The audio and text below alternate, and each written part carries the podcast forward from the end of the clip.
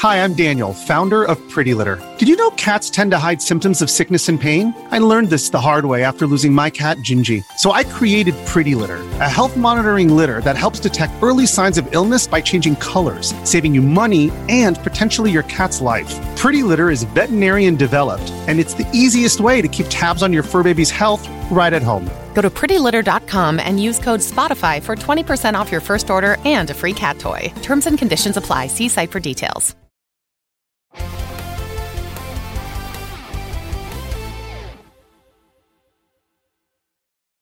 What's up and welcome back to the Kinda Funny Gamescast. Of course, I'm Tim Geddes and I'm joined by one of the very first people in the entire world to beat The Legend of Zelda Tears of the Kingdom, Blessing Adeoye Jr. Good afternoon, Tim. Good afternoon to you. You're not off the hook quite yet, though. There's a story I need to tell about you after I introduce the big daddy himself, Greg Miller. Hi, Tim. How are you? I'm doing fantastic. Can't wait to talk to you about this game because I haven't heard anything from you about Zelda Tears of the Kingdom. We're about to talk about that a whole bunch today. And rounding out the group, the Nitro Rifle, Andy Cortez. Hello, Tim. How are you? I'm doing great. So now, before we get into the rigmarole, this being Gamescast and all that stuff, we just had lunch, all right? And it was the most disgusting, we were bad people lunch of all time, where Roger was healthy. That was great. But essentially, me, Bless, and Kevin all go to different fast food places and then come together, all eat it at the table, having this nice little moment. Kevin, you know how he has this big old jug that he drinks out of? Like, big old mason jar. The mason jar fills it with ice. For the record, right? if you're everybody else, it's just it's a big mason jar. It just looks even bigger because Kevin's so small. It's just there's something about it that it's like it's a lot. It demands your attention. He puts that thing down on the table so loud, so impossibly loud, the ice is shaking around. He goes to the fridge, he grabs a Coke, and then he grabs the big ass thing of lemon juice. All right. He walks over and he pours lemon juice into the cup. Like a good amount of lemon juice. And me and Raj make eyes, me and Bless make eyes. We just have this moment of like classic Kevin. And then, of course, Kevin, what? It's normal. And it's one of those things. None of us are like saying that like lemon and Coke is weird. It's lemon, like getting the actual lemon juice. I've never seen anyone do that. Freaking bizarre. Yeah, right? That's different. Right? Because it's like that big green bottle of like real lemon juice that we got. Okay. 100% real lemon juice. Yeah. I walked in. My mom and I went to lunch at In N Out. We came back. My mom bought donuts for everybody. And she went to put them down on the table. And I heard Kevin getting excited. He came straight to me. I was like, what's he going to ask me about donuts? He's like, do you think it would be weird? Would you think it was weird if someone put down a cup and they had ice in it and they put lemon juice in it and then they put a Coke in it? And I was like, or he was like, would you make a big deal? I'm like, I would have questions. I would want to talk to you about this. Yeah. And now in classic Kevin fashion, did we make a big deal or did we just look at each other and then Kevin goes, what? And then it turned into a big deal. What's wrong with that? Yeah. You put lemon slices in your Coke all the time. What's wrong with this? So we then have this conversation where, again, it's not weird. It's just like the lemon and Coke. I thought it was innovative, honestly. Yeah. Like, at first I was like, I wouldn't have thought about that. They make the freestyles putting all sorts of weird shit. They're getting wild. So then we're sitting there having this conversation and then it turns into, hey, you should try it. Bless is drinking a soda. And he's like, oh, give me some. I'm going to do it. He opens it up, and we're all looking. He's like, oh, I don't know if you have enough Coke in there. Like, all right, whatever. He starts pouring some in, and we're like, all right, cool. And Bless drinks. He's like, I don't taste it at all. This tastes exactly the same. Like, oh, I'm drinking Sprite, though. Listen. Blessing added lemon juice to a lemon-lime soda. And was like, oh, it just tastes the same. Not getting the hint of it. I'm not tasting the extra lemon. That's what I'm drinking right now. Just so you guys know, that's what's in this cup is the lemon lime. You added carbonation to lemon juice. Exactly. I added lemon. Yeah, exactly. It's good though. Greg, I've known your mom for I don't know, almost a decade. It feels like. Sure. I don't think I've seen her laugh once. She was dying. Not once. She laughed so hard. I don't know what it was in my brain, but like as soon as Kevin started talking about the lemon juice and soda or in Coke, I was like, oh yeah, I guess that does sound kind of good. And I'm drinking my Sprite, and I'm like, I feel like lemon and Sprite would taste pretty good. Yeah, I mean that's a natural thing. So I grab it, I put it in there, and I'm like, fuck, I didn't think about the fact that like there's a reason why I thought that. It's because the lemon's already here. It's already there. It's already there. It makes sense there. When I go to In N Out, I mix the pink lemonade with Sprite. Very, very good combination, by the way. Yeah. But like it's who wins? You fuse them together. Who wins? That's the thing is like fusing it. Basically, I took two royal halberds or whatever they're called in Zelda, and I fused them together to make a royal halberd royal or whatever. Yeah, that's what I did with the Sprite. A halberd royale. This is the Kind of Funny Games Cast where each and every week we get together to talk about video games and all the things that we love about them. Of course, you can watch it on youtube.com/kindoffunnygames, or you could watch it or you can also get it as a podcast by searching your favorite podcast service for Kinda Funny Gamescast, and we will be right there for you. If you want to go above and beyond, patreon.com/KindaFunnyGames is where you want to go, where you can get the show ad-free and be a Patreon producer just like Delaney Twining. Thank you so much for your support. Your support means so much to us because it allows us to have this amazing studio and do amazing things, have an amazing team that is going to cover the absolute hell out of Summer Game Fest. There we go. We will be reacting to all of the showcases. We're going to be doing the predictions episodes leading in. We'll be doing the post-show analyses. I don't know what it is. Got it. But in between it all, we're trying to stay live on the stream. I know Nick's been working on his own Summer Game Fest ideas. I don't know what that's going to turn into, but y'all are going to want to stay tuned for this next month because we're going to absolutely crush the content. So stay tuned, keep it locked, subscribe, all of that good stuff. But if you don't have dollars to toss our way over on Patreon, use our Epic creator code Kinda Funny on the Epic Game Store, and at no extra cost to you, it helps us out. We really appreciate all of that. Today we're brought to you by Shady Rays, but I will tell you about that later. This is the Zelda Tears of the Kingdom episode, part 2. Who knows how many parts this will be? This is the spoiler cast. We're going to be talking about this game for years to come. Spoiler cast? Not quite, but I do want to address that a little bit. Last week we did the Tears of the Kingdom review that Blessing did. He was the only one that got to play the game. He gave it a 5 out of 5 on the Kinda Funny scale. 70 hours in. I'm really excited to hear how far you are in now. But me, Andy, and Greg have all played, and pretty much I know a lot of you guys are playing too. So we're at the point now that this isn't going to be spoiler-free, but it's not going to be spoiler-filled. This isn't like a spoiler cast or anything, but if you don't want to know anything about Zelda, you probably shouldn't listen to this yet. But we're going to talk about stuff that I would say is... We're going to talk about our adventures. Our adventures. Yeah, we're not going to spoil story. We're not going to get into that stuff. But like that sound good to you guys? That sounds great to me, Timothy. Yeah. Right? Yeah. I don't think anything... I mean, I don't know how far you guys are. I don't think I... If you're playing Zelda, you probably... Well, I should say I scratched the surface. Yeah, exactly. I'm just dicking around. So it's like, I don't know what the hell's going on. Yeah, we're going to have a great time. We're going to have a good conversation. I'm just like warning people that are super sensitive to this because I know this game means a lot to people. You might want to back out, but... This is more for the people that are just like, everyone's playing it like, yo, I want to share the stories like we've been doing at the studio the last week. Because I just want to start there. This has been magic. Yeah. This has been absolute magic, man. Every single day... Talking to everybody, like, what's going on? Where are you at? This happened to me. People haven't seen it. All this fun stuff. That's why video games are cool, Andy Cortez. Mm-hmm. It's been such a blast. And, Greg, you were the one person that I haven't talked to. So I do want to start with you. Sure. How much of Zelda Tears of the Kingdom have you played, and what do you think it's so far? I don't even know how you quantify how much you've played, right? Because we're in the same boat you were, obviously, when you were doing your review where, the thing hasn't updated to tell you how many hours are in you are or whatever, right? So I don't know, the framing for my gameplay, right, would be that not only am I a dad, so it's nighttime gameplay. Jen was out of town at launch, so I was single parenting. Then my mom came to visit and is helping parent, but also you're trying to entertain your mom. And so blah, blah, blah, all these different things. So I'm sure, I have no idea how to quantify where you're at when you're just dicking around. I think, the problem sometimes with reviewing games as the reviewer is you can set expectations too high. You can say like all these great things. You can say a 5 out of 5. You can say whatever you want, and people get wrapped up in that, right? And then the problem with playing a game as a consumer after the fact is that when you have that kind of things, it sets expectations, and it's so hard to meet it. I'm amazed every time I turn on the game that it exceeds those expectations. I can't express probably how much fun it is, how much I'm enjoying the experience. Again, even having my mom here, usually when mom visits, I'm like, all right, we're going to go see the circus today or whatever. But it's like, Ben will go down for a nap and I'm going to visit Kakariko. I will do whatever chore I need to do. And then I'm like, all right, I'm going to play some Zelda. And she looks at Instagram reels on her phone while I go and do whatever for an hour and a half, 2 hours. And then, of course, she goes to bed. I'm right to Zelda. And, I'm going to play, even though I'm exhausted, I'm going to play till midnight at my normal bedtime and go through it because, I just want to consume the game. I feel like it's been a long time since I've run into a game that I want to consume like this, where I just want to play nonstop. And I think so much of that is the fact that, to Blessing's review, there is so much to do in the game. It all feels rewarding, I don't think, is the right term necessarily, because it's not like I'm popping the treasure chest and here's a weapon. It's all tantalizing. Or an item that's going to change what it is. It is just that I did it. I solved the puzzle, whether that is what this guy needed, how to get out of this room, how to use the power, how to do, you know what I mean?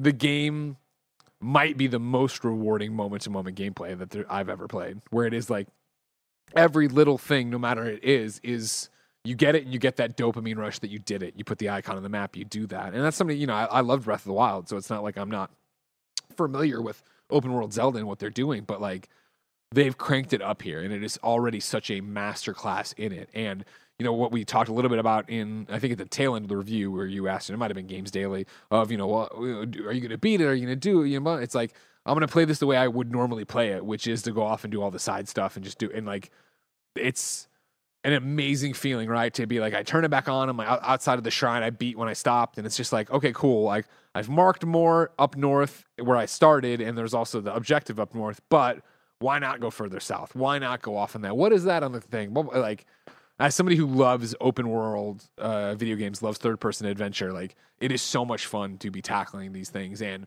you know, rather than walk up and see the challenge, see the tower, see the cave and be like, all right, well, I'm out of arrows because I just did that. I need to get more. It's like, well, why not throw myself into it? Let's just go see, because there's going to be, usually the cave tries to give you help on what you need to do or what you need and blah, blah, blah. And it's just been incredible. And then you have those, you know, eureka moments, those aha moments, those early on moments of just like, I was one of my midnight sessions ended with me down a well, and there's a lot of wells in the game, and like the wells I had run into so far in this had, you know, connected to other wells, and it's like, oh, it's a, you know, some kind of like underground tunnel system. This one was like I went down the well and I was just down in a well, and it's midnight and I collected all the objects and stuff, and I was like, all right, I don't fully know how to get out of here. I'll do this in the morning, all right? And then I turned it back on. I was like, all right, where was I? Oh, I'm in this well. I'm like running around. I'm like trying to climb up the walls. I'm slipping down. I'm like, that's interesting. And finally, you know, it was like 4.5 minutes before I was like, well, there's an ascendability. God damn it. Oh, yeah. It's like those moments are so good. The game is so good. It is just marvelous. Andy Cortez. Yeah, I like this game just blows me away, the fact that it runs still. Like I know we talk about what Breath of the Wild did and how that was on the Wii U, and that game is still like astounding in its scope. And with Tears of the Kingdom, I think I'm even more blown away just because we have played a lot of recent Switch games that maybe don't have that or haven't met those expectations like we've expected them to. I'm sorry, Xenoblade fans. I know that's one that everybody says like, oh, this one is actually doing it really, really big and awesome. We don't play loser games. No, don't say that.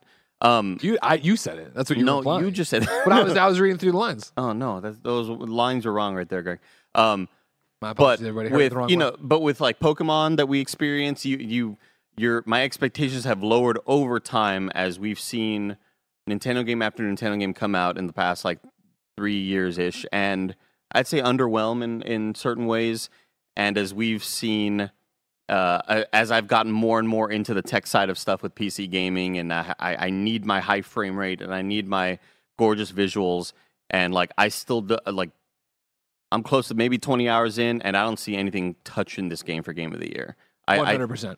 Like I am so impressed with everything it does, and it's not that, you know, Greg mentioning his sort of like, here's what I kind of do when I'm hopping into the game, and it's, you're not hopping into to grind or to mark shit off a list. You're just going in to go see what's next, and you don't know what's next because this world is so dramatically changed from what we saw in Breath of the Wild.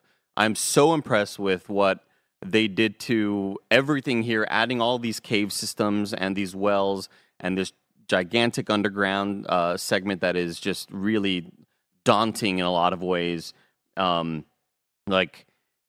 They took all of the abilities, and I was really, really bummed out when Bless was like, yeah, they took away all the old abilities, and it's all these new things. I'm like, oh, that kind of sucks. I really like Stasis and stuff. I'd say Stasis is maybe the only old ability I'm missing.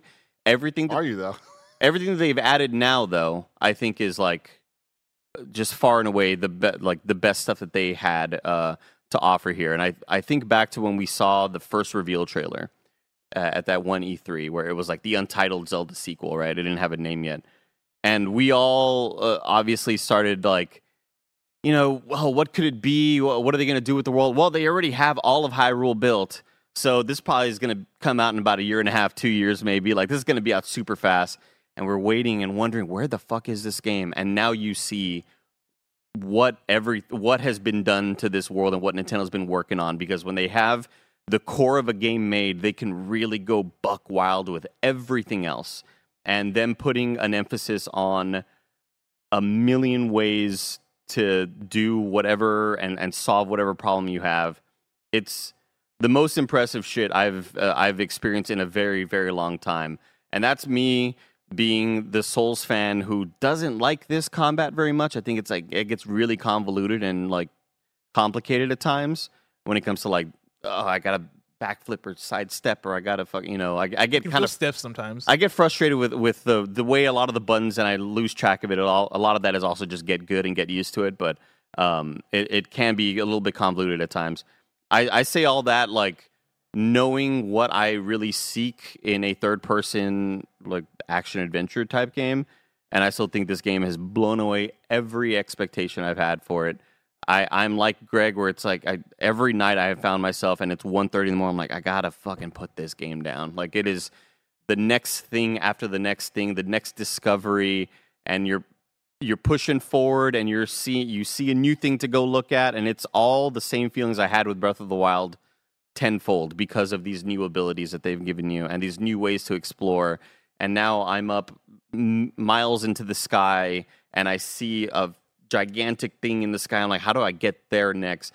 Maybe I'm not ready for that. Let me keep on going elsewhere. This game just blows me away, dude. You know, there's and I know it's an old thing, but for me, I think the thing, when I think of the phrase, I think of Pirates of the Caribbean, when Jack Sparrow at one point brings out, and he's like, bring me the horizon, mateys, or whatever, right? And this game feels so much like that in terms of the adventure you're on, of just like, what's next? Bring me that thing, let's go. And it's even to the point, like, you know, the way I'm playing it, again, I'm just running in random directions. I'm touching the story here and there, yeah, and like to keep things moving or whatever.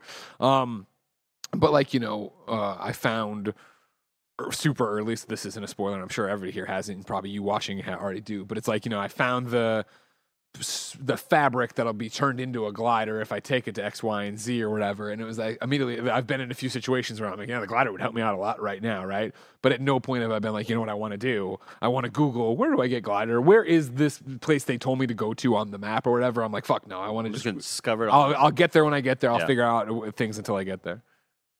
I mean, there's no hyperbole to this game. It's blowing me away. I don't want to stop playing. Like, I haven't had this experience in so long where like I am just glued to my damn Switch. I mean, I guess I did with Scarlet, Pokemon Scarlet last year, and that sense of just wanting to keep going. Like every time I was playing Pokemon Violet and being like, oh man, there's the few moments where you come across a cave or something. It's like, oh, this is so cool. I wish it was everywhere. In Zelda, it's everywhere and then some. And what you get from it is just, we talk about that word rewarding. Like, I feel like every single aspect of this game is fun and rewarding from some perspective. And the thing that blows me away the most is how versatile this game could be, where simultaneously it makes me feel like the smartest person ever and then the stupidest person ever in the same 60 seconds. And that's just over and over and over. And then on top of that, I can play it on my TV and be like, my God, this game is beautiful. This game is so engrossing, so high production value, so hype, and like such a console experience. And then G wants to come down and watch Housewives. We throw that on TV. I play the Switch. And all of a sudden, it's this perfect handheld game. And I feel like there's very few games that I have that experience with that feel equally good in both. And it's because this game has so much to do where it's like, oh, you know what? Some of the big combat stuff, I'll save that for the TV. I'm going to go do some shrines. I'm going to go explore some more. I'm going to go climb some stuff in handheld mode. And it's not a lesser experience because that is just as valuable as doing the main quest or doing the other things. And that's the thing that's impressing me the most with it, is that I don't like open things. I like linear stuff. I don't like the whole, here's a whole bunch of shit, we're not going to tell you anything, just kind of figure it out. But I feel like this game, you can't get lost. Like, I feel like you can try your best to get lost, but something will find you and like guide you in an interesting path. And how non-linear this game is, while still continuing to keep me moving forward, it's witchcraft. I don't understand how you talking about the glider and talking all that stuff. Like, I'm with you where I'm like, man, I really wish I had this. And I was not trying to find it. And I found it. I got it. And I'm like, whoa, like, how did the game know? Like, and that's the thing, is like the game's so much smarter than me. And like, anytime you think you can break it, you think you can do something, nah, man, they thought about that and it works. And for us to talk about all of the fusing mechanics and everything. We've seen all the tweets of people like, oh, just build a bridge, and like that's the solution. It's like the fact that that just does work like 90% of the time, but then 10% of the time it doesn't. Yeah, and they know that you're going to do some stuff, so they block you. I'm like, it's just so damn great. Like, again, not a perfect game, and for me, especially coming off of other games, the comparisons are impossible to get rid of. Like playing Jedi Survivor, the combat in that and how it feels to move around. Then jumping to this, I'm like, I don't like the combat in this. I just simply don't. Yeah. But like, I don't think that is that big of a deal because I could just not do it. Like right now, I'm like, I'm getting one-shotted left and right. It's not fun. Cool. Don't do combat yet. Wait till I get some more defense up. Wait till I get my hearts. Wait till I get like all that stuff. Find some better weapons. And I just love that.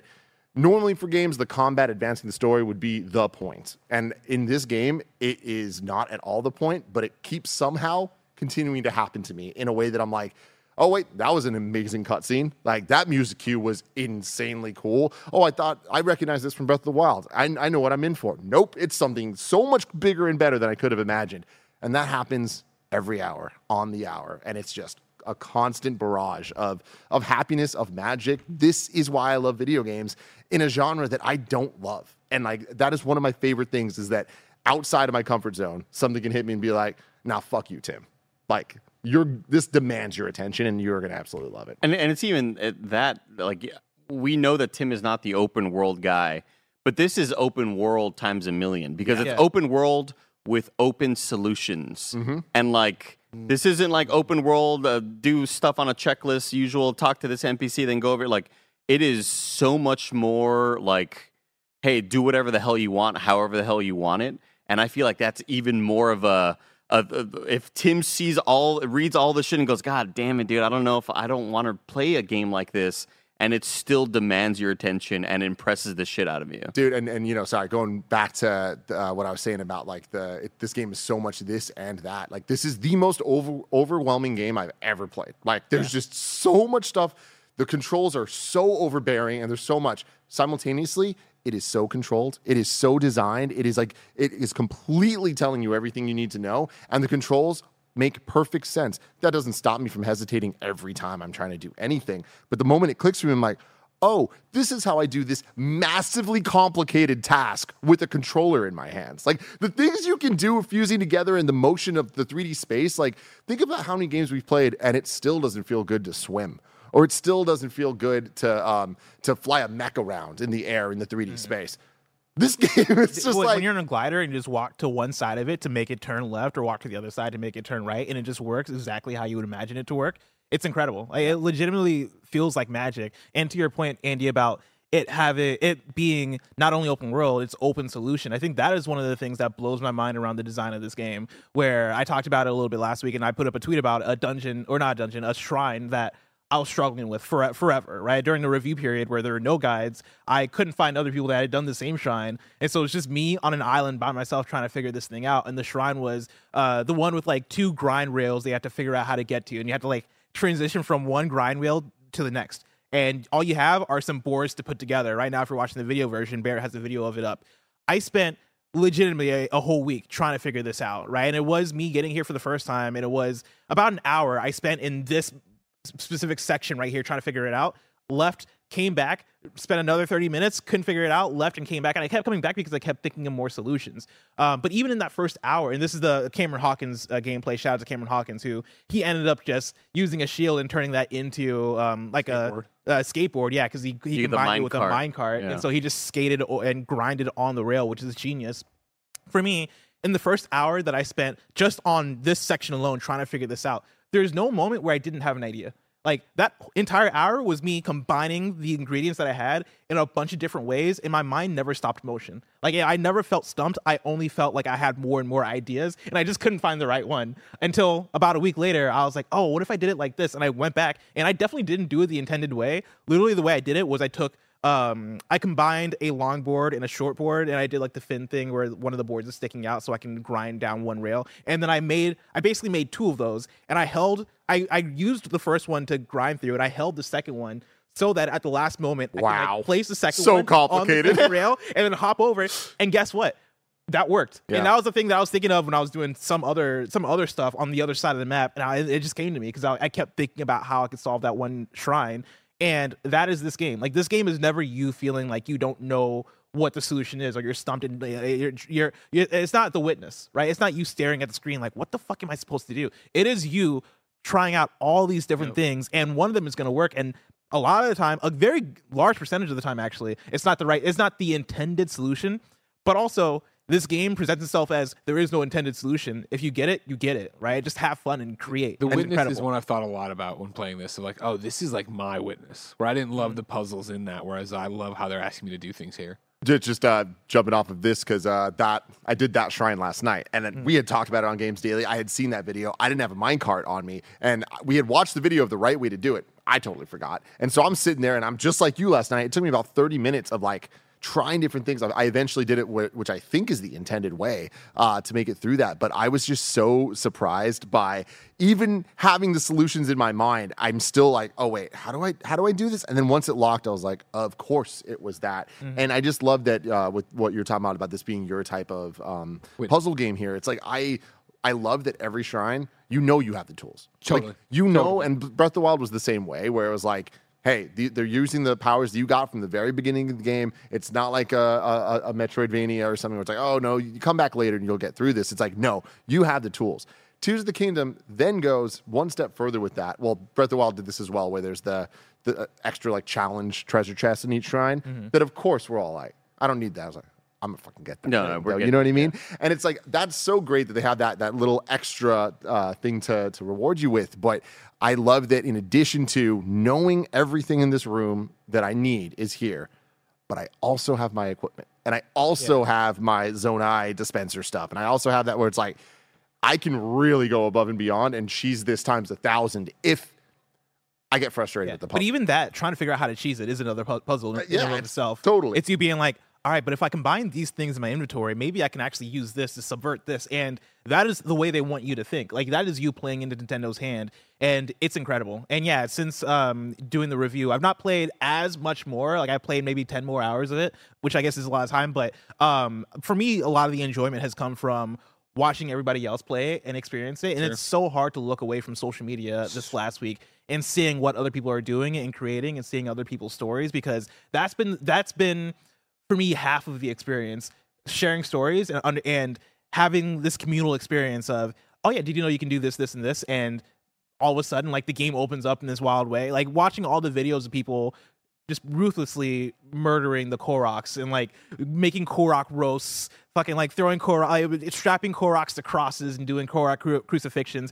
It's been such a very like fun, very interesting communal thing. Yeah. People are so creative. Like, people are putting together things that I would never have thought of. I would never have thought of to make a skateboard out of my shield by combining it with a mine cart or just a regular cart. Like, that is such a genius thing. And so having that experience has been so additive in a way where now I am going back into my game and going, all right, what have I learned today? Like, what different cool things can I make? And that's one of the things that's interesting about it, right? Where I feel like it's the rare occasion where, you know, like for Star Wars Survivor, no spoilers, but there was a moment I talked about in the review that I was like, oh my God, it was like the coolest thing ever, right? And like, what an amazing fusion of story, gameplay, cinema, all this stuff.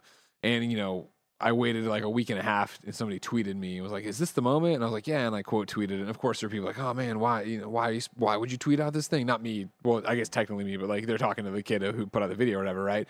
And I feel that's because there's that moment to spoil. Whereas in this game, right, Tears of the Kingdom, as you're playing through it, like, I consume everything that comes across my feed because I'm not worried about any story spoiler. I'm not worried about it spoiling something that I never would have found or whatever. Right now, all the content is, look at this funny thing I did, this crazy thing I did, look at this, you know. It's not like, here's the final battle of the game, here's this usually solution to this, like, you know, you could make the argument, I guess, for Cam's thing, but like this solution to the thing, like everybody's getting stuck or in different parts of different shrines. So it's like, I feel like I can consume everything, and it's not, maybe I'm adding it to my repertoire or thinking about I should use that some way, but it's more than just seeing what people are making. But that to me is part of the experience. I think that's part of what makes this special is, we talked about this on Games Daily a little, but like, haven't had this experience since elementary school of like, hey, playing through this game. Like, how do you do this? Oh, you do it this way. Oh, I did that. And then like you learn something, you hear something your friend told you, and it changes your gameplay experience. Like on Games Daily, Bless told me a very specific thing he does with the rewind ability and some of the different abilities, like a way he mixes them. Yeah. And it totally like basically the idea of you can use older hand if you want to get to a ledge, if you have an object in front of you, just pick up the object, slowly put it down, get on top of it, and recall it, and then you can get height that way. And I even saw somebody take it further in a video where they're trying to get up to a sky island, and so they busted out like a I think it was like a plank of wood, yeah, and then they threw it like toward the sky island, and as it fell to the ground, they put a plank on top of it, hopped on top, or they combined them together, hopped on top, and then rewound it, and then they shot all the way up. Yeah. And that stuff, and then earlier you were saying that you missed the status, and it's like, well, you don't need to, because if you just use the rewind and then lock it in the air, it just locks it in the air.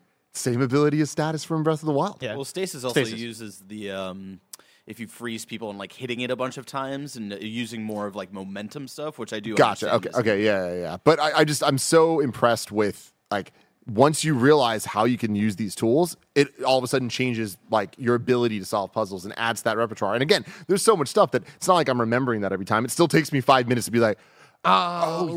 That. But like that's satisfying. Like that is that type of like aha moment. And like again, it feels communal. It feels like we're playing this together. And like that is just rare for these types of things. Sometimes like, oh, how'd you beat this boss? Or how did you get through this? Whatever. But this game, it's like, it's theory that you're kind of learning. And I think that's really cool. I don't understand how this game exists on a technical level.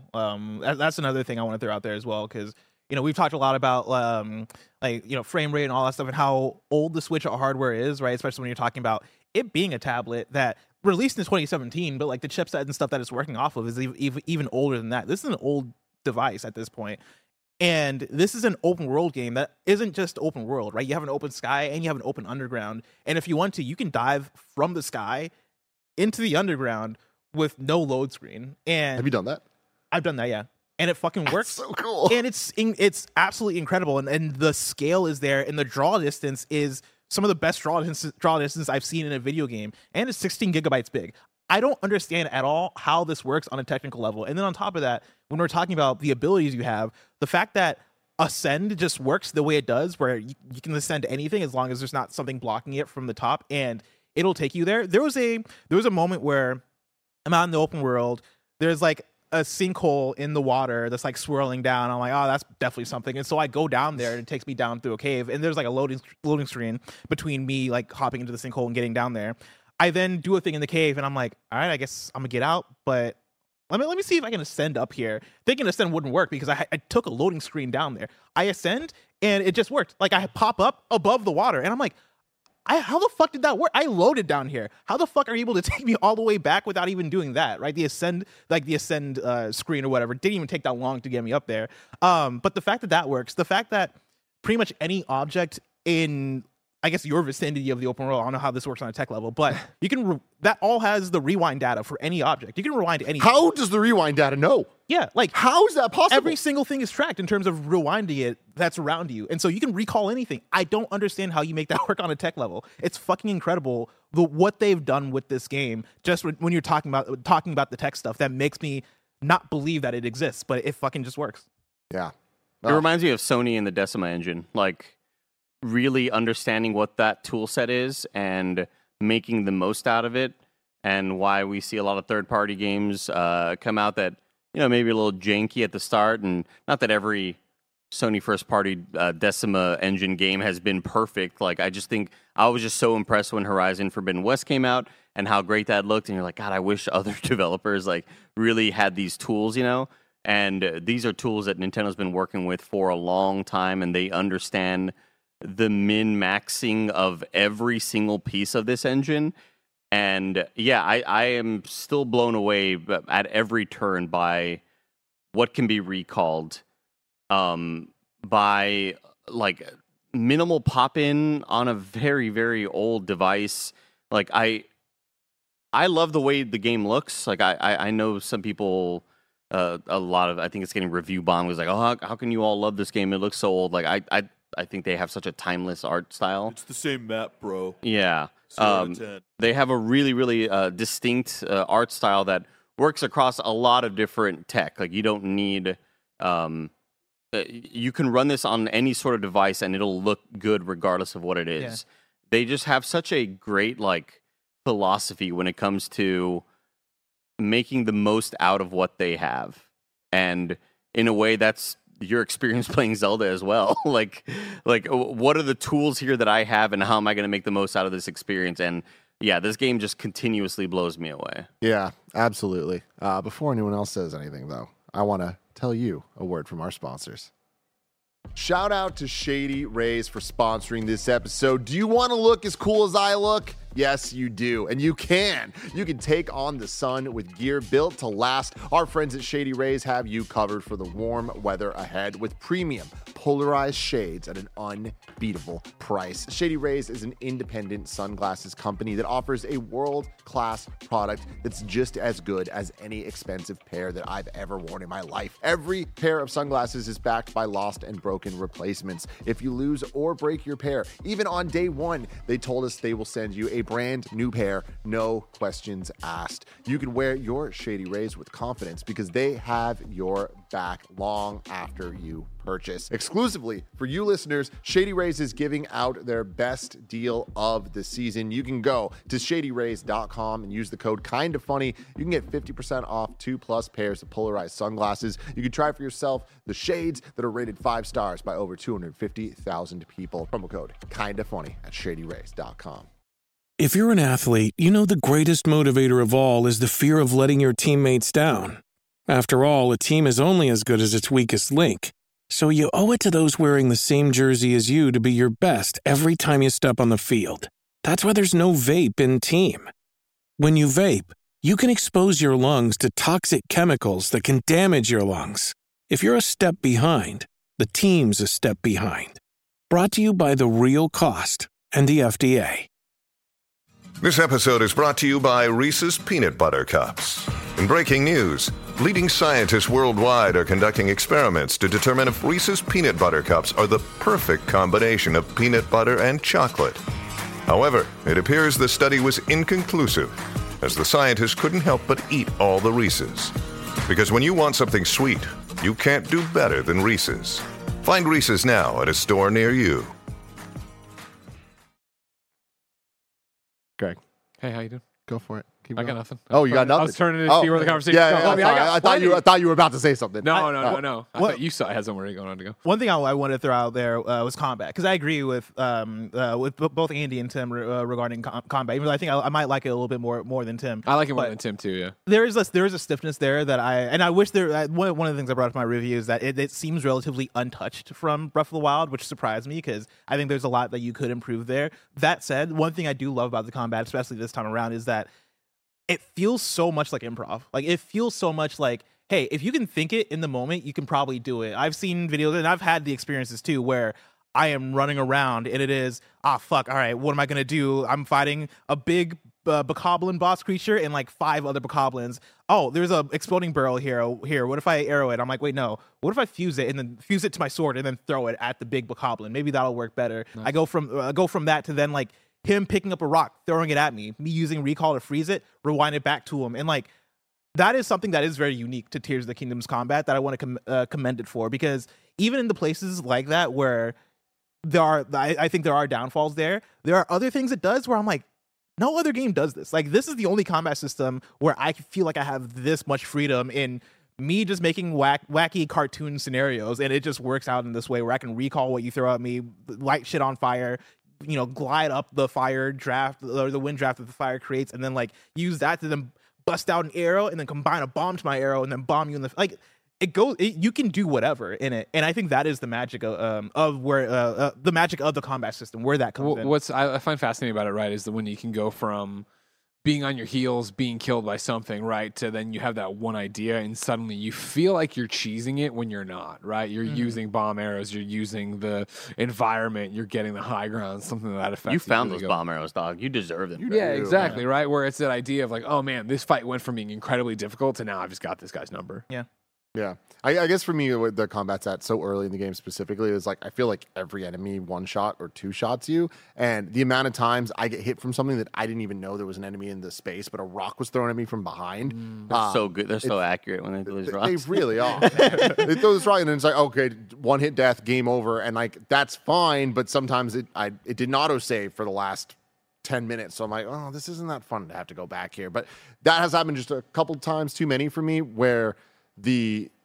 If the game had like an ability system where like your dodge gets better, then I think I'd be like, all right, cool. But with this, it's like I feel like the lack of an actual roll or the lack of like the ability to get away from so many hits, it just isn't that fun. But like that again, with what you're saying, like the creativity of it all, that's great. So while I'm hanging back and trying to come up with solutions, treating the combat more like a puzzle, I love that stuff. Yeah. But from right now in the game, I'm avoiding combat. That would be if Link his cool dodge roll from Wind Waker. Remember that shit? Yeah, man. Yeah. Exactly. That would be one of my biggest requests for the next Zelda game is like let's lock in a bit more on the combat system. Like give Link a dodge roll. Like I would like to see some of the creativity of the different builds that people had for Elden Ring. I'd like to see stuff you can do with Link in terms of different abilities for the combat specifically, because I think that's like the one place where I'm like, oh man, I feel like this is lacking here. I think you can elevate it for sure. Yeah, I tweeted about that. I think it could be the perfect game with just a little bit of touching up on the combat system itself. Like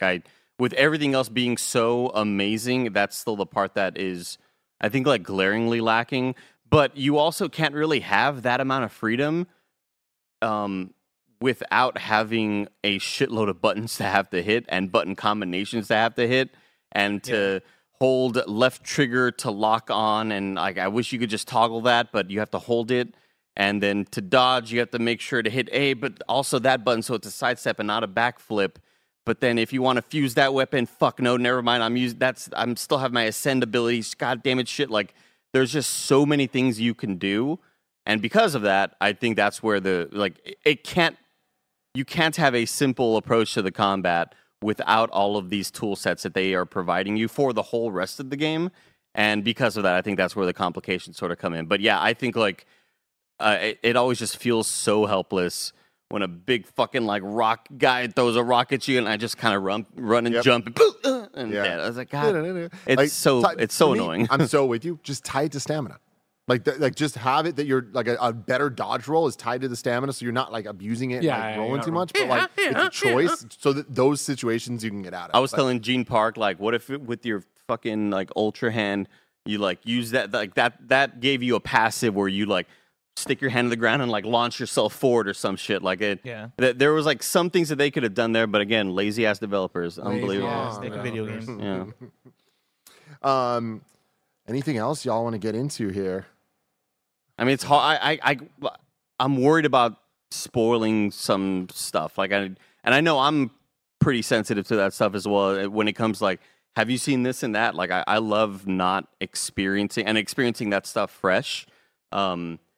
And so I am worried about just talking about all the sorts of weird shit that we've seen, because I'm also getting one shot, Tim, in a lot of scenarios, but that's because I'm adventuring in places I probably shouldn't be and going to the Sky Islands and then diving down and finding towers that are further away from me that are in areas where I think enemies are just stronger.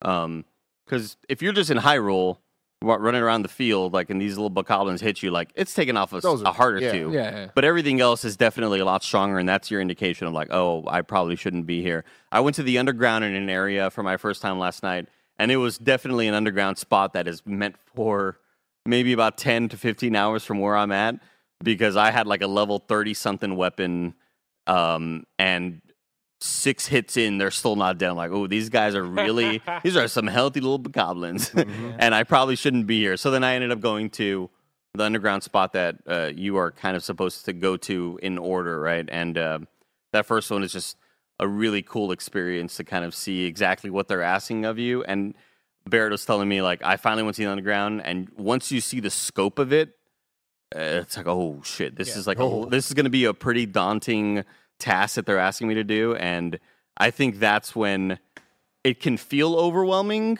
But again, you could just go do other shit if you want to. Like, there's so many other things you can do aside from just furthering the mission. One thing I absolutely love is I feel like because of the core game already being built and a lot of those core systems being built. I feel like they got really creative with the additive randomness in the world. I feel like I'm always seeing like a random person fighting a bokoblin, or running out and just running in the field and then seeing just a whole crew of Hyruleans and then being like, or Hylians, and then being like, yo, dog, come with us. I heard you're a skilled swordsman. Let's go take out this camp. Like, that is the shit that I love. The conditional stuff that you may or may not see, the stuff that isn't like shoved down your throat, like just the random things that you can run into, I think are really make the experience feel like dynamic and like living and breathing. And not just 900 Koroks. Yeah. Or like every NPC you talk to, you turning into a Yiga clan member you from Breath of the Wild. Exactly. It feels a lot more, there's a lot more randomness that can happen to you in the world that so far my experience has not felt. Maybe 40, 50 hours in, I'll feel different. But so far, a lot of these experiences still feel really, really fresh. Does it rain too much? Absolutely. It fucking rains way too much. Ascend, baby.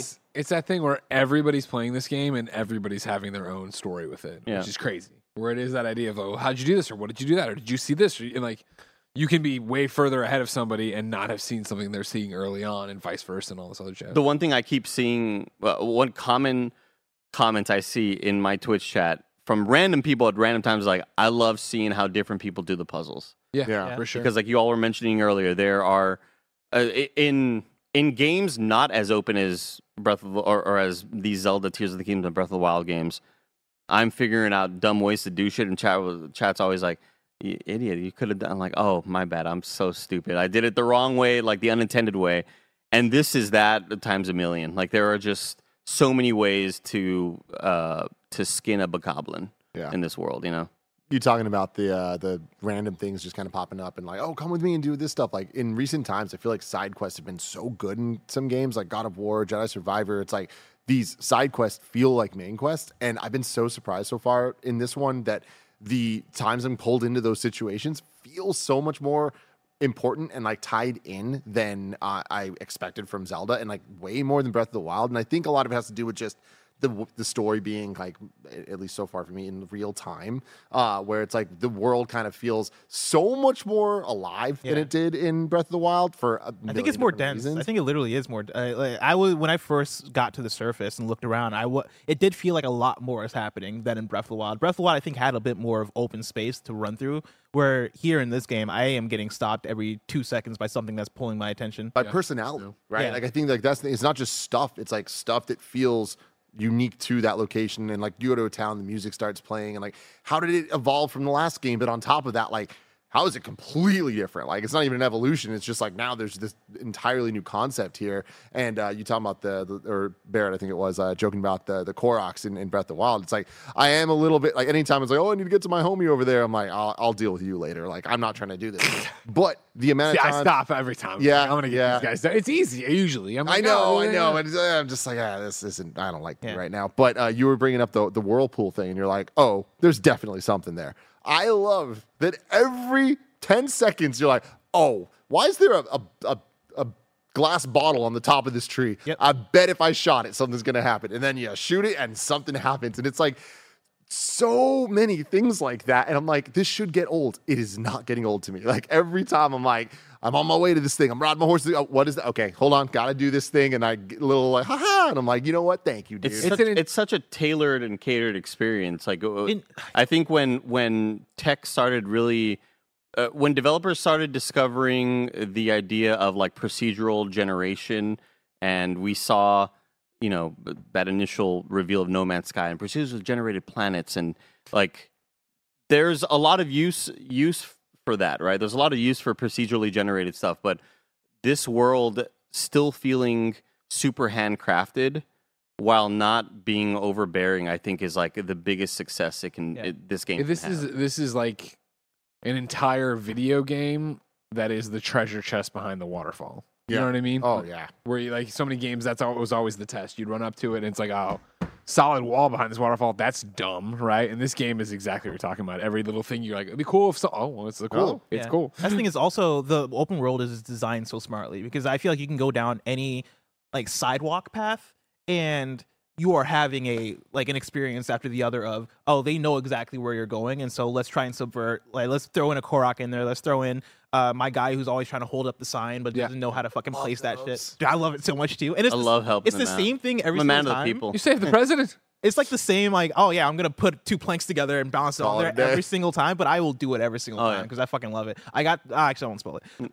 But you know, I think the balance of I thought you were gonna say he eventually turns on you. It's crazy. Yeah, he eventually turns into a Yiga's Land knife in the rib. But it's so the game's balance of knowing the big landmarks to pull you to, right? It's the towers, it's the shrines.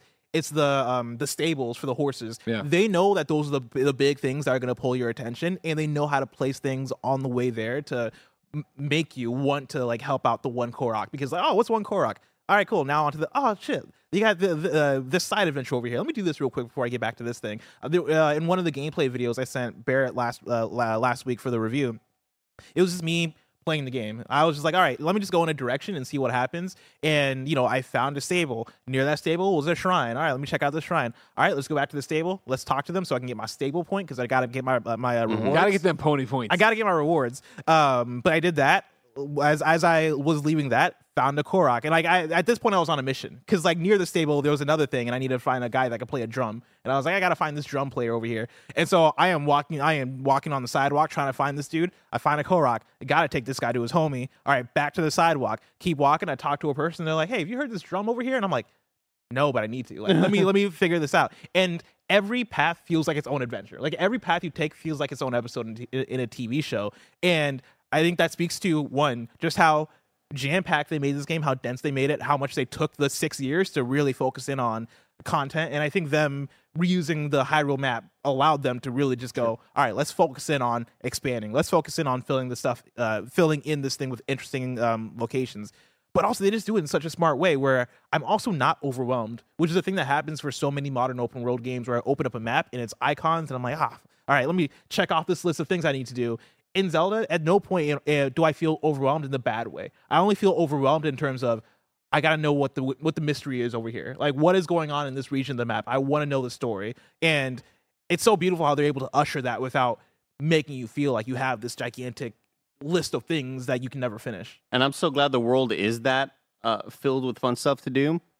Because when we had our initial Zelda review and we were all asking questions, one of the questions I asked was those awesome moments in Elden Ring when you run around in a spot during the day, but then when you go around at night, a big boss pops up. I was like, holy fuck.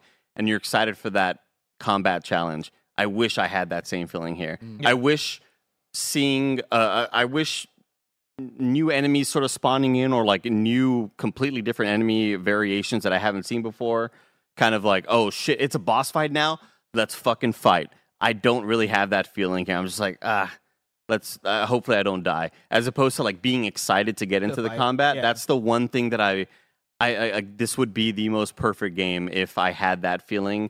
But because it doesn't, it's just like almost perfect. I've had a few times where I have been like, oh shit, like, okay, I guess I'm fighting this big thing now. Yeah. That I didn't expect to be there, but it's never on that level of an Elden Ring thing. But I do have like, one thing that's impressed me the more I even played it are all the cave systems. Because there's a lot of them, but like in a lot of my time playing, I was focused on the surface, the underground, and the sky shit. And only like a week ago, when the day of launch, I think Barrett mentioned a place I can go to that's right underneath one of the main places, and I'm like, oh, I didn't even think to check that out. And so I go there and I find a cave, and I go into that cave, and the cave kind of presents itself as, oh no, it's just a small area, and then you see a bunch of boulders you can break, and so I broke those.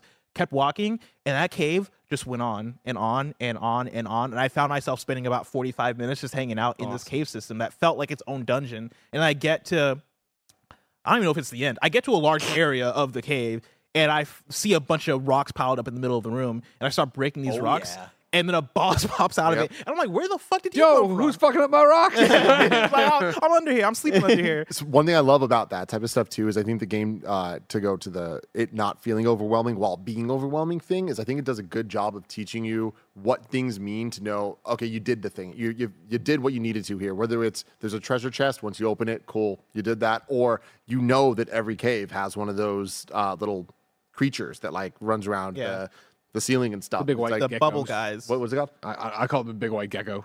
Yeah, exactly, that thing. And it's like you kill that, and it's like, cool, that means you did the cave. You know, like, and you can check that off. And like, that's why there's been multiple caves that I'm in. I'm like, those dudes creeping the hell out. I haven't seen that guy yet. Yeah. Like, I'm not in the last room. Yeah. There has to be another room. And then I'm like, oh, there's boulders, and I hit him over. And I'm like, there's that guy. And I just, that is the type of stuff that's like, oh shit, they don't spell that out for you. But like, just playing, you learn it. You figure out rhythm. Oh wow, cool. And then there's these rules that you can kind of follow. In the same way, we look under waterfalls because we're taught to do that. Donkey Kong Country 2 taught us that you want to start the level going left. There might be a secret over there, and like, those type of things are just in this game infinitely.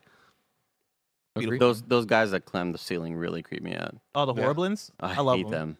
I like them. Like, the first time I saw one, like, scared the shit out of me because he just threw a rock at me immediately, and like, I just was not expecting to not You're talking about like the big. I always call them like the monkey men. You're talking about the big monkey. Yeah, those guys. Yeah, the guys that crawl the ceiling. He's talking about the big gecko. Oh, the big geckos. Yeah, giant head. The one, the never-ending story looking dude. Usually totally chill. And you hit him in the head. He's like, and he slams, goes to the ground. He's like, and he tries to get inside. Have you been able to shoot the little thing that pops up afterwards? A little, like, we call them like loot lizards back from like Souls games. Is he shootable?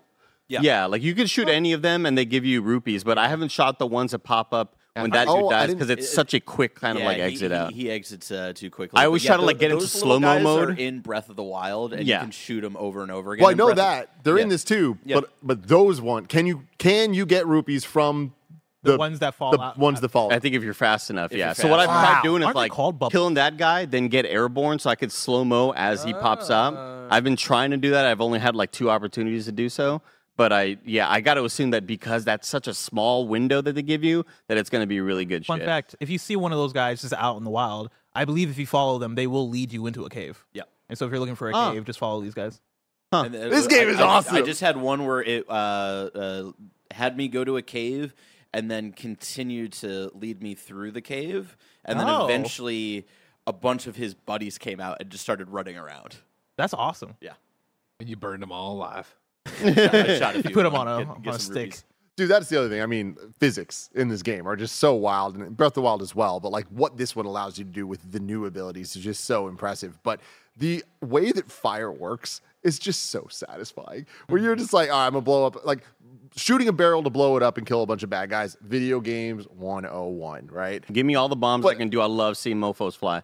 100%. Yeah. Having that light the grass on fire and it just like burns down their entire camp. It's just like, I feel evil and it feels good. When the Hinox is coming after you, Tim, and you use a fire arrow to shoot the wooden thing on its leg. Yep. And that wooden thing catches fire, and it's like, oh, fuck, my leg! Like, I just love all of, like, playing with kind of, like, finding the weak spots in ways that aren't extremely obvious. And, you know, we were talking about the graphics and art style and tech and, like, it working and all. There's so many conversations there. The animations in this game, are they limitless? Gorgeous. They're gorgeous. Like, what the hell? Mm-hmm. How do so many characters do so many things that are context-sensitive to context that I'm like, I bet you that 2% of people are ever going to see what I just saw you do. Like, but I put a fucking piece of celery in front of this little dog, and the dog went like, God damn, celery, thank you. Like, I don't know you speak. Crazy. I don't know you had voice. I do love all of those. Those are the things that make, like, games super magical for me, are the things that you may not see. And so all of those kind of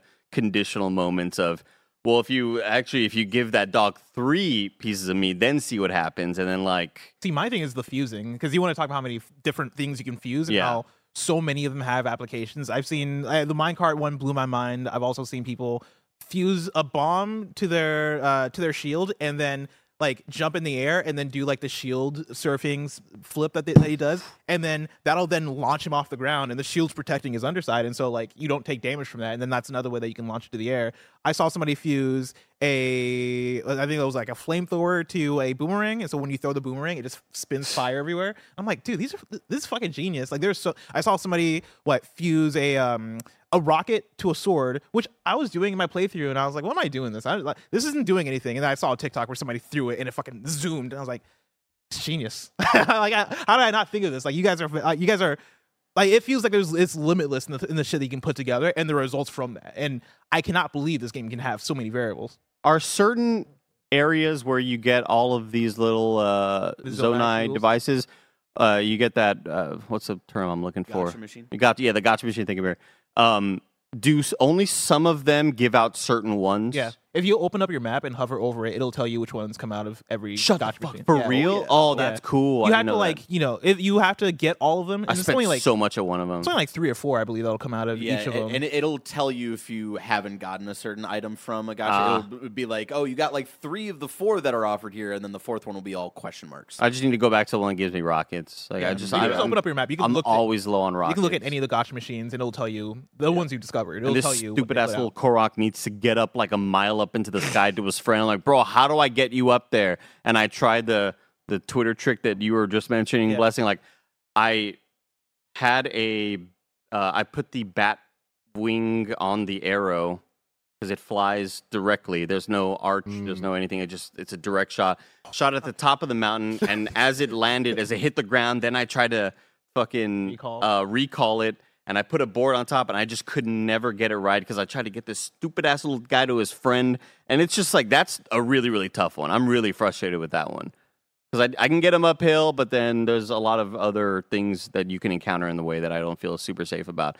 Talking about these the Zonai tools, I was, again, so impressed with when you first start playing the game, and you're like, all right, cool, these are my different skills that I have in this game. And like Breath of the Wild, you have everything you need on you at all times. Then they introduce the Zonai stuff, and you're like, okay, cool. You don't have everything for the open world stuff, but they allow you to hold a bunch of them so you can use them when you want. And when we got that first round of the things, I was like, okay, cool. These are the tools that we have. But I remember being like, in the trailer, there was like steering wheels and stuff. I was like, I wonder if that's like the Zonai tools or if that might be just like context sensitive later in the game. Finding out like the different machines had different things coming out. There was times where things would come out and I'm like, I haven't seen that yet. Yep. I don't know. I'm not even going to spoil like any of these things in case people care. But like, I was like, I didn't know this was in the game, and I didn't know it could function that way. And wow, the potential here somehow opens up this to this in a way that I'm like, I didn't know that that was necessary. But I was like, if I had this 3 shrines ago, that would have been piece of cake. Incredible. And that is so rewarding again. Like, totally. It's so cool. Totally. And it keeps going. Like, I was surprised how far into the game I was discovering new Zonai devices, and I'm getting giddy and excited because. Oh, man, all right, cool. I knew the flamethrower was cool, but you're telling me that there's this thing, too, and this thing, and I can combine it for different effects.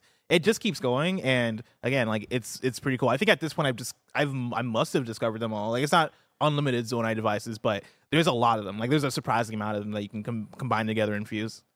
Really, really quick, just to bring it back to discovering the world and all your little adventures. My main takeaway after our first weekend, where I've put officially 44 hours into this game, is how varied the sense of discoverability is of, little adventures going throughout the caves, but then how grand some of just finding random shit feels, different, not even main quest stuff, but just side adventures like Blessing's talking about. Like, there are areas that I was fascinated by in Breath of the Wild where I'm like, I want to know what's going to go on here in the sequel. And then, you know, exploring there and then having it be this big epic quest, and it's something that you don't even need to do, and then going underground and then getting really cool kind of follow-ups to some tiny things from Breath of the Wild that also feels like a main quest, but it's just like an optional thing you can go do that, like,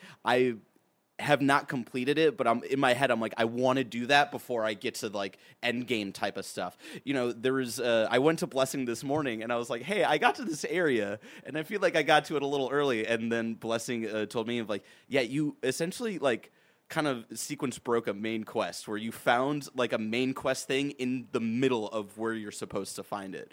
And it's just the level of discoverability is absolutely insane. Kevin just closed the door behind you because he's hearing every word you're saying. But yeah, it's incredible. I don't think I've ever had the feeling of adventure expressed more in any other game. Like, this is adventure the video, not literally adventure the video game, but this is adventure the video game in terms of do what you want, and it's all gonna feel rewarding in some 1,000%. Way, whether you're finding a cool thing or you're just creating your own story. And going back to a conversation that we had last week about the like those legendary moments in The Legend of Zelda where it is, oh, Link finding the Master Sword, figuring out the Triforce of, Link being the courage, Zelda being the wisdom, all that stuff. Temple of Time. This game has so many of them, and a lot of them aren't main content. A lot of them are just things that are off the beaten path. You get there and you're like, all right, let's figure this thing out, and you finish, and it's wow, I feel like I just lived up to a legend. I feel like I just went through an adventure, and it feels so cool to actually be able to chart your own path in that way. And that's why I think, you know, back to the question from last week when we were talking about all this stuff of like, you know, are you going to beat it? Are you going to roll credits and yada, yada, yada? Like, I still fully intend to, but I think it's going to be a long, long, long, long time. Hell yeah. Because I think it's going to be a game that, like, the way people connected with Witcher 3 and wanted to do everything, you know, I feel like this is a game where I want to go to all corners of the map and do all these different and do the shrines and find, you know what I mean? I feel like with that being the adventure of it all, like, I'm not motivated to run to the yellow blinking, like, icon, right, and get that done. I do want to just go off and figure out what's going on. I'm the same. Like, I'm so glad that I can just slow play this all year, and I am in no real rush to get to the end of it, because I do feel like it is going to be the game that I'm playing when I'm not reviewing something or when I'm, like, not streaming. Like, this is the one I'm always going to kind of go back to just keep on finding that next piece of magic.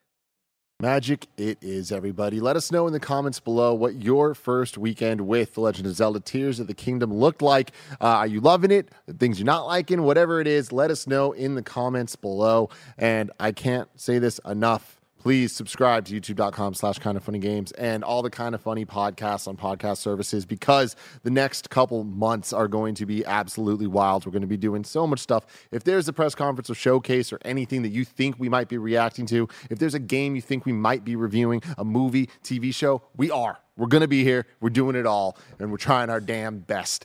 So we love you all. Try so hard. See you soon. Got so far. And in the end, I hope it matters, everyone. I really do. I love you all. Goodbye.